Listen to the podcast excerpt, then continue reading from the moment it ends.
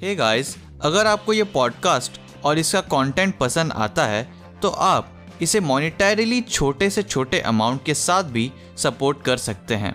हमारा विजन है इस पॉडकास्ट को इंडिया का बिगेस्ट स्पेस साइंस पॉडकास्ट बनाना, और ये बिना आपके सपोर्ट के पॉसिबल नहीं। इस पॉडकास्ट को सपोर्ट करने के लिए आप डिस्क्रिप्शन में दिए हुए लिंक को चेकआउट कर सकते हैं।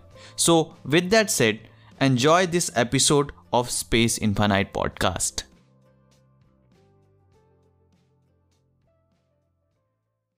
Hello friends and welcome to space infinite. Friends, over the years scientist ने कई आइडियाज एक्सप्लोर किए हैं हमारे कॉस्मोस और इसके फ्यूचर से रिलेटेड, और इन्हीं में से कुछ स्ट्रेंजेस्ट आइडियाज़ को हम आज के एपिसोड में डिस्कस करेंगे।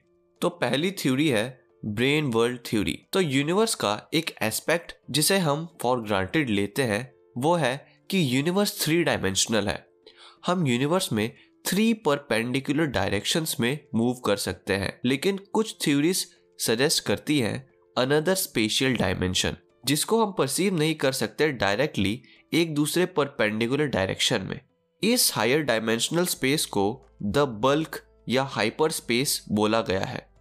हमारा यूनिवर्स एक थ्री डायमेंशनल मेम्ब्रेन या ब्रेन है जो एक बल्क के अंदर फ्लोट कर रहा है। इस थ्योरी से रिलेटेड कुछ प्रूफ्स तो नहीं मिले हैं, लेकिन ये इंडीड एक फैसिनेटिंग थ्योरी है यूनिवर्स के बारे में। नेक्स्ट वाइल्ड थ्योरी यूनिवर्स के बारे में है जिसको बोलते हैं the big splat. Far future में अगर यूनिवर्स कॉन्स्टेंटली एक्सपैंड होता रहा और गैलेक्सीज एक दूसरे से दूर जाती रहीं तो इवेंचुअली गैलेक्सीज एक दूसरे से इतनी दूर हो जाएंगी कि इनके बीच की लाइट भी एक दूसरे तक नहीं पहुंच पाएगी। इनफैक्ट जैसे स्टार्स और ओल्ड होंगे और उनकी डेथ होगी, एक टाइम ऐसा आएगा कि यूनिवर्स में कोई लाइट या हीट नहीं बचेगी। यूनिवर्स एक डार्क कोल्ड एम्प्टी वॉइड बनकर रह जाएगा जिसकी एंट्रोपी कम्प्लीटली ज़ीरो होगी। ये सुनने में यूनिवर्स का एंड लगता है, लेकिन एक थ्योरी के अकॉर्डिंग ये एक्चुअली में नेक्स्ट यूनिवर्स की बिगिनिंग हो सकती है। ब्रेन वर्ल्ड थ्योरी को अगर इसमें जोड़ा जाए तो कुछ साइंटिस्ट के अकॉर्डिंग अगर दो एम्प्टी कोल्ड ब्रेन्स कोलाइड करें तो एक नया यूनिवर्स बन सकता है। इसको एक पायरोटिक थ्योरी ऑफ यूनिवर्स कहा जाता है, और फिजिसिस्ट मिचियो काकू ने इसे बिग स्प्लैट का नाम दिया है। नेक्स्ट यूनिवर्स से रिलेटेड थ्योरी है plasma field cosmos. Big bang सबसे प्रिफर्ड थ्योरी है साइंटिस्ट के लिए यूनिवर्स की बिगिनिंग के बारे में, जिसको दो की ऑब्जर्वेशन सपोर्ट करते हैं, यूनिवर्स का एक्सपेंशन और सी एम बी यानी कि cosmic microwave background. Big bang के इमीडिएटली बाद यूनिवर्स बहुत स्मॉल और हॉट था जो कि फिल्ड था ग्लोइंग प्लाज्मा से, सन जैसे। हम इस यूनिवर्स के फेस का एंड आज भी देख सकते हैं एक सी ऑफ रेडिएशन की तरह जो पूरे स्पेस में फिल्ड है। यूनिवर्स के एक्सपेंशन ने बिलियंस ऑफ ईयर्स में इस रेडिएशन को कूल डाउन कर दिया है minus two seventy degree Celsius तक, लेकिन ये आज भी रेडियो टेलीस्कोप्स की मदद से डिटेक्ट किया जा सकता है। C M B virtually same दिखता है हर डायरेक्शन में, जो यूनिवर्स के करंट एक्सपेंशन रेट से एक्सप्लेन नहीं किया जा सकता। कई साइंटिस्ट्स का मानना है यूनिवर्स एक ब्रीफ टाइम के लिए एक्सट्रीमली रैपिड स्पीड से एक्सपैंड हुआ था बिग बैंग के फॉर्मेशन के फ्रैक्शन ऑफ सेकेंड्स के बाद, जिससे यूनिवर्स का साइज सडनली सब एटॉमिक स्केल से सेवरल लाइट ईयर्स जितना हो गया। नेक्स्ट क्रेजी थ्योरी यूनिवर्स से रिलेटेड है जिसको बोलते हैं the holographic universe.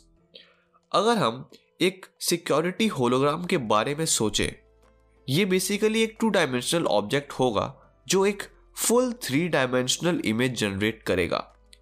Holographic theory के अकॉर्डिंग पूरा three dimensional universe may be encoded है एक इसके टू डायमेंशनल बाउंड्री से, मतलब कि हमें ऐसा अपीयर होता है कि यूनिवर्स प्रोबेबली थ्री डायमेंशनल है, बट एक्चुअली में ये टू डायमेंशनल हो, मतलब कि जो हमारा एक्चुअल यूनिवर्स है वो बेसिकली एक प्रोजेक्शन हो। वेल well, हम इसको कम्प्लीटली प्रूफ तो नहीं कर सकते, लेकिन ये डेफिनेटली एक फैसिनेटिंग थ्योरी ज़रूर है। नेक्स्ट अमेजिंग यूनिवर्स से रिलेटेड थ्योरी है जिसको कहते हैं स्टेडी स्टेट यूनिवर्स।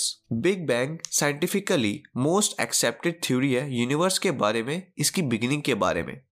जैसे बिग बैंग के अकॉर्डिंग यूनिवर्स पास्ट में ज़्यादा डेंस था और यूनिवर्स के कांस्टेंट एक्सपेंशन से यूनिवर्स फ्यूचर में लेस डेंस हो जाएगा, लेकिन कुछ साइंटिस्ट इससे सेटिस्फाइड नहीं थे, इसलिए वो एक न्यू आइडिया के साथ आए जिसमें यूनिवर्स की डेंसिटी हमेशा कांस्टेंट रहेगी इवन एक एक्सपेंडिंग यूनिवर्स में भी।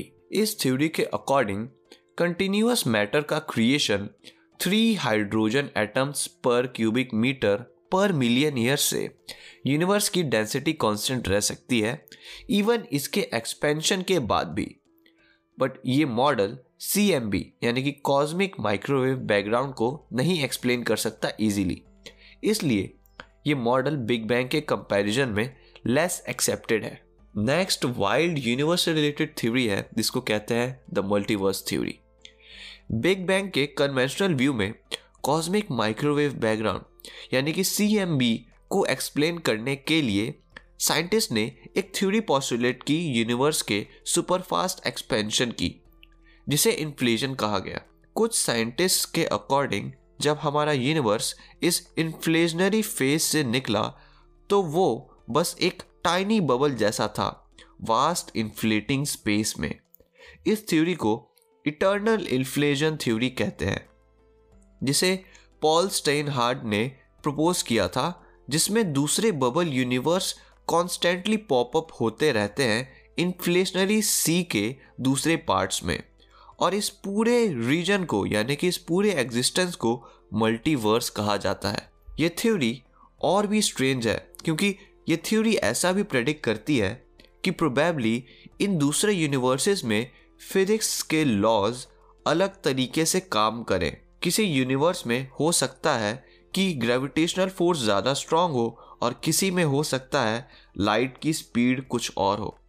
Friends, fascinatingly similar theory universe के बारे में इंडियन वैदिक टेक्स्ट यानी कि वेदास प्रेडिक्ट करते हैं, यानी कि वेदास में भी मल्टीवर्स के बारे में कुछ ऐसी ही डिस्क्रिप्शन है। नेक्स्ट थ्योरी यूनिवर्स से रिलेटेड है कि प्रोबेबली हम ग्रेविटी को सही से नहीं समझते। जी हाँ फ्रेंड्स, यूनिवर्स की थ्योरीज डिपेंड करती हैं ग्रेविटी की एक्यूरेट अंडरस्टैंडिंग पर। ग्रेविटी इकलौती ऐसी फोर्स है फिजिक्स में जो मैटर को अफेक्ट करती है इवन वेरी लार्ज स्केल्स पर भी, लेकिन ग्रेविटी अकेले कुछ एस्ट्रोनॉमिकल ऑब्जर्वेशंस को एक्सप्लेन नहीं कर सकती। फॉर एग्जांपल, गैलेक्सीज के क्लस्टर्स ऐसे अपीयर होते हैं जैसे उन्हें हेल्ड किया गया हो एक स्ट्रॉन्गर फोर्स से। इस प्रॉब्लम के दो सॉल्यूशंस हैं, जिसका फर्स्ट सॉल्यूशन है एक ऐसा टाइप का मैटर जो लाइट से इंटरैक्ट नहीं करता लेकिन उसके पास ग्रेविटेशनल फोर्स है, यानी कि वो ग्रेविटी के थ्रू इंटरैक्ट करता है। इसे डार्क मैटर कहा गया है। लेकिन इस प्रॉब्लम का एक और सॉल्यूशन भी है जिसके अकॉर्डिंग हमारी ग्रेविटी की थ्योरी रॉन्ग है और इसे रिप्लेस करना चाहिए एक ऑल्टरनेट थ्योरी से जिसे कहा जाता है मॉडिफाइड न्यूटोनियन डायनामिक्स यानी कि M O N D. Friends, universe से रिलेटेड नेक्स्ट अमेजिंग थ्योरी है सुपर फ्लूइड स्पेस टाइम की थ्योरी। इवन अगर स्पेस में सिर्फ थ्री डायमेंशंस हैं, इनके अलावा स्टिल एक फोर्थ डायमेंशन भी है टाइम के फॉर्म में, तो हम विजुअलाइज कर सकते हैं यूनिवर्स को एक फोर डायमेंशनल स्पेस टाइम में। कुछ थ्योरीज के अकॉर्डिंग ये सिर्फ एक एब्स्ट्रैक्ट फ्रेम ऑफ रेफरेंस नहीं है जो फिजिकल ऑब्जेक्ट्स जैसे स्टार्स और गैलेक्सीज कंटेन करता है, बट ये अपने आप में एक फिजिकल सब्सटेंस है। जैसे एक ओशन काउंटलेस वाटर मॉलिक्यूल्स से बना होता है, वैसे ही स्पेस टाइम भी प्रोबेबली स्मॉलर माइक्रोस्कोपिक पार्टिकल्स से बना होता है डीपर लेवल ऑफ रियलिटी में, जिसे हमारे इंस्ट्रूमेंट्स ऑब्जर्व नहीं कर सकते। ये थ्योरी स्पेस टाइम को विजुलाइज करती है एक सुपर फ्लूइड की तरह जिसकी विस्कोसिटी ज़ीरो है, और इन हाइपोथेटिकल फ्लूइड्स की ये प्रॉपर्टी होती है कि इनको रोटेट या डिस्टर्ब नहीं किया जा सकता एक ऑर्डिनरी लिक्विड की तरह। ये ब्रेक होते हैं टाइनी वोर्टिसेस में जो एक सुपर फ्लूइड स्पेस टाइम के केस में गैलेक्सीज के फॉर्मेशन के सीड्स हो सकते हैं। Friends, next amazing theory universe से रिलेटेड है जिसको कहा जा सकता है द सिमुलेशन थ्योरी।